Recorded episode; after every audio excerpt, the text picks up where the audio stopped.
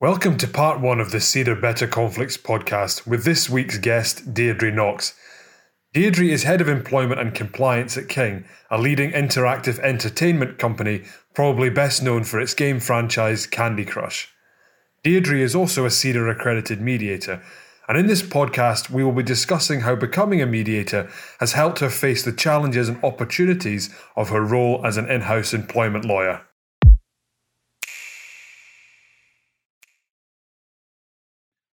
Ultimately, I'm a lawyer. Um, I specialize in employment law and have done for the last number of years. And originally, I, I did work uh, in private practice and uh, did quite a lot of litigation. Um, and for the last probably about 12 years, I've been in house. So in my view, the role of an in house lawyer, especially an in house employment lawyer, um, has its own unique challenges and is, is somewhat different to what you would do in private practice.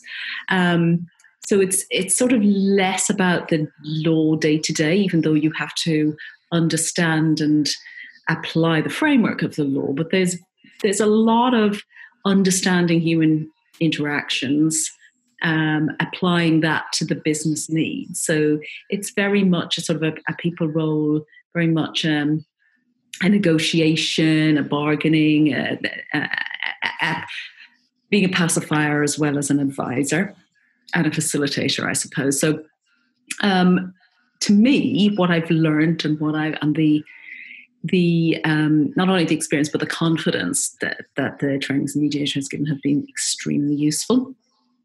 Um, and we can go on and discuss. I mean, I can give you lots of examples on that, but certainly it's something that I that I find um, really sort of underpins and gives a fundamental basis for, for what I do every day. Yeah. So maybe if we go go back a little bit, what was it that, that made you decide um, to train to be a mediator? Well, originally, when I uh, was working as a litigator and, and, working in private practice, I participated in quite a lot of mediations, and um, alternative dispute resolution was sort of the buzzword at the time when I was qualifying. Um, and I did find it both extremely useful, extremely interesting, and in fact, quite challenging. Um, and I always had that curiosity for it. And I've I was involved in some that were were really wonderful, some that were just cringeworthy um, and very frustrating. And I was involved in some that actually ended up blowing up in my in our faces afterwards. Um, and those weren't all employment law. Some of them were commercial based. Some there was one particular crazy one about families um, arguing over a will um, and the funny one about that was that we, we came to an agreement, and in the end, all parties got together by basically turning on, on their lawyers and the mediator yes. and trying to unpick it all. so they finally found one thing in common. Um, so I, I, I, always had that, that, that interest in it, and I, I really, really enjoyed it. Um, and I saw how it could work really well, and obviously how it could work really badly.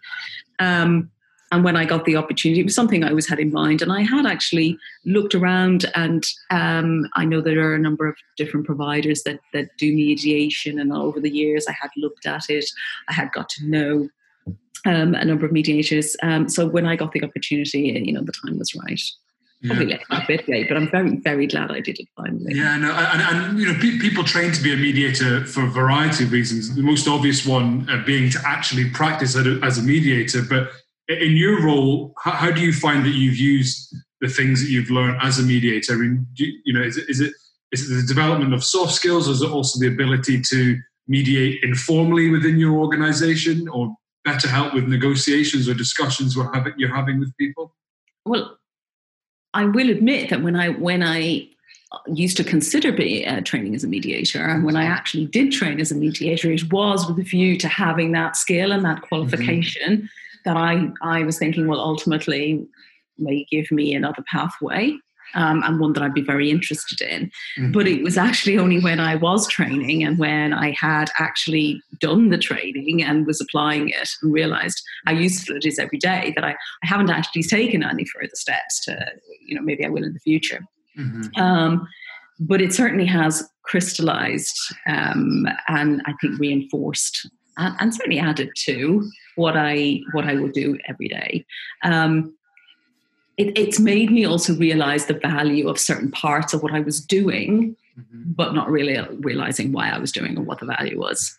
Um, in doing that. And I suppose you asking me some, you know, questions and speaking to to CEDR and, and other mediators over since I did qualify has made me actually realize how, you know, sometimes you do you do parts of your job without realizing why or what you're doing it, and when you stop to think about it, you can actually refine those skills a bit. More. No, exactly, and, that's what we find with with a lot of people who do these training is is they actually come having a very, very good skill set, either inherent or, or things that they've built up over the years. But it's only when they do the training that they realize why they're good at it or, you know, when they're actually applying a particular skill. And, and that just gives them more confidence to be able to use the skill and also to apply it perhaps um, in situations that they weren't able to before. Absolutely. And sometimes, you know, I mean, especially as lawyers, we all sort of gradually learn and maybe learn from other lawyers how to do certain things. You, you take part in negotiations or that, you know, you're, you're giving advice and you sort of, you sort of learn it without realizing you're learning it.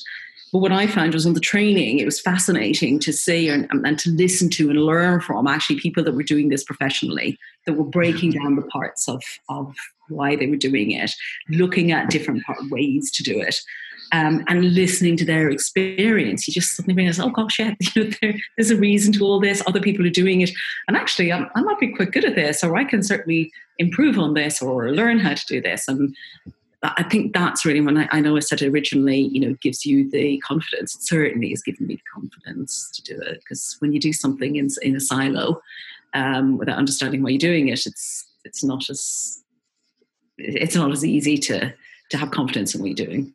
Yeah, for sure. And it's also having the, the sort of freedom to be able to practice those skills, maybe get it wrong the first time, but get a bit of feedback and live coaching to help you sort of rethink, well, why did I do that and how could I do it better? It's like any kind of learning or, training, I mm-hmm. suppose. And, and, and some, you know, it just happens to be in quite a human skill set as well, something that, we, that we've been doing all our lives, but maybe haven't thought, well, actually, I need, you know, some specific training in that. Like, you know, if you're training to be good in a particular sport, you have a coach, you invest a lot of time and effort and you know into into being better at it. So why not with the skills that we um, use and, and need every day, like communication, empathy, collaboration, communication, all, all these types of things.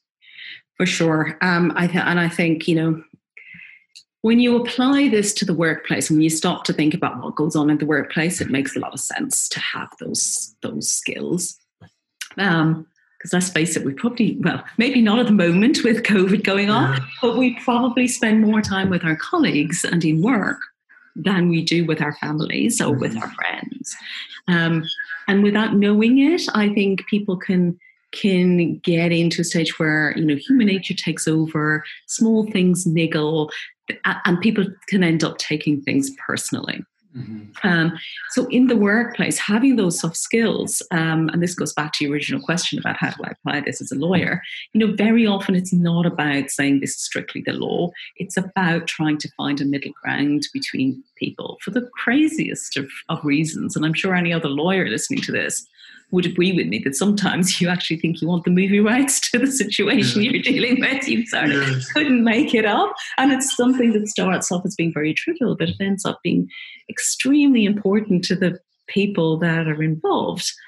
And that can go right, right across across a business from the lowest level right up to the board. You know, it's it, it is human nature and people take things personally. So actually being able to navigate that without obviously navigating. You know, you're not going to say to everybody all the time, right, sit down in this room and we're going to mediate. You know, you're yeah. going to be applying those skills right across the board.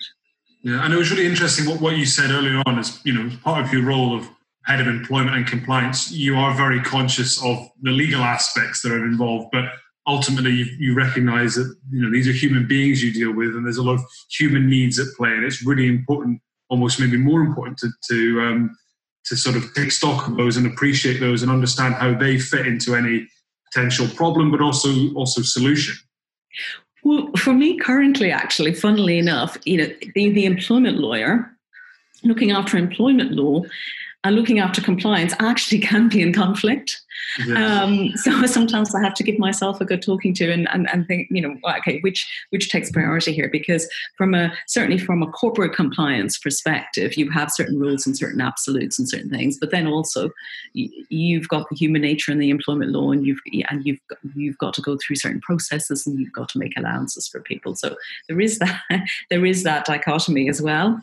Um, but um, having the empathy, having the soft skills is just especially when you're in a business and dealing with people all the time, um, dealing with the same people all the time, um, it, it, it's really crucial. Yeah, I'm sort of looking at maybe uh, you know examples, maybe, maybe more generally, but what what is the sort of cost of getting the, these types of things wrong when you're um, working with employees or there's issues to be dealt with and they're not handled in a, in a very sensitive way or in a way that you know takes into account, as you said, the sort of human side to mm. the issue. So the the costs are multiple. Um, and and in, and there's many types. It's not just the cost of losing a tribunal, uh, an employment law case. Mm-hmm. Um, or in fact, you, can you can translate to losing any sort of litigation. It's not just the cost, not only of, of what you end up paying and the cost of your legal legal fees and the cost of having everyone out of the office and and involved in, in planning and working and so forth, and the negative PR that you might have in that. You've also got the costs of, of rehiring, the costs you've wasted in, in training somebody, paying to hire them, onboarding them, and the skill set you're going to lose um, if somebody does leave. Um, the fact that that invariably is, is going to spread messages. We've probably always all, all seen the negative things on the on there's website called Glassdoor where where people normally aggrieved people post things. Um, probably don't always post the nice things, but post yes. the negative things. Yes. Um, so so you've got all of that. You're going to and, and, and you know certainly in a, you know I work in a tech industry and we, we of course compete to find to hire. I mean that that you know if a company's doing well, you are always competing, especially in, in tech. Um, so you've got all of that wasted chance. Um, and honestly, you know when you you hire someone because they've got great skills and, and they've got great potential, and I think you probably have to take some responsibility if that's not working out. Um, so yeah, the co- the cost is is is, is, is a multitude of costs, and not just financial. And do you think that employees didn't they take comfort knowing in the fact that if there is an issue, there's a there's a proper avenue for it to be dealt with? You know, they've got somebody who can talk to them, or the company is is is willing to sort of deal with it in maybe a more in a human way that's gonna that's gonna that's gonna help them out. I where I have found I mean, I, I, think if, if it's really true that, that employees know and understand that that's going to happen, yes, it mm-hmm. is, isn't it? But it's not just the employees. It's you know you're you're, you're dealing with managers, leaders, the HR team, the legal team. I mean, every, it, it goes to the core of your culture mm-hmm. um, and uh, how you deal things. How do you get that message out though? How do employees actually know that that's that is mm-hmm. the case? Um, and that's, I suppose, for me, that's where my um, compliance hat comes in because, of course, with the compliance part, we're always sending out that message. We're always I've been doing training um, on the compliance side. I've developed some training courses that I do and and roll out right across um, across the business, and that's uh, across jurisdictions and in, in, in, the countries we operate in. Um, so we're constantly sending that message out that you know to speak up. Um, who can you speak to? You know, and, and, there's a there's a list of people that you can speak to, and that's not just about whistleblowing or or for corporate governance complaints. It's it's also about you know being able to talk to somebody that that may help it's not just enough to have a hotline and have people talk to somebody that can mm-hmm. help if there isn't something backing that up. And when they do raise an issue, they actually can get help with those processes or, or, or systems and in place that, that can deal with that. How have you found that you've been able to use your mediation skills to, to apply to situations or with people external to the organization, not just internally? So that that has proven to be extremely uh, useful as well. So, you know, in the ordinary course of events, I would often have to we talk or, or negotiate or discuss with um, someone's external with lawyers. So someone gets another lawyer, so you'd have the other side that you you'd um, you talk to, and you know anyone listening to this that's already a lawyer will say, well, yes, of course, that's that's what we do do all the time, um, and and that's quite right. But there are there are certain ways you can do that because we all know, you know, you get lawyers on the other side who can be hostile themselves, mm-hmm. who maybe have something to prove, who who are on a mission so there is quite a skill in in actually just you know, listening to what what they're trying to get to or getting to the point. Um, another example I could give is I don't maybe not everybody does this, but um, in some of the cross-border work and some of the some of the other countries that we're based in, we have um, works councils, we have trade unions, um, and in some countries we're obliged to negotiate with trade unions. Um, and that that again is a really important skill. It's it's it's really important to be able to deal with that on a human level. Mm-hmm. um, and not necessarily the way that those unions or works councils are used to being treated. Um, mm-hmm. in some cases it's quite surprising. They expect you to come in being hostile.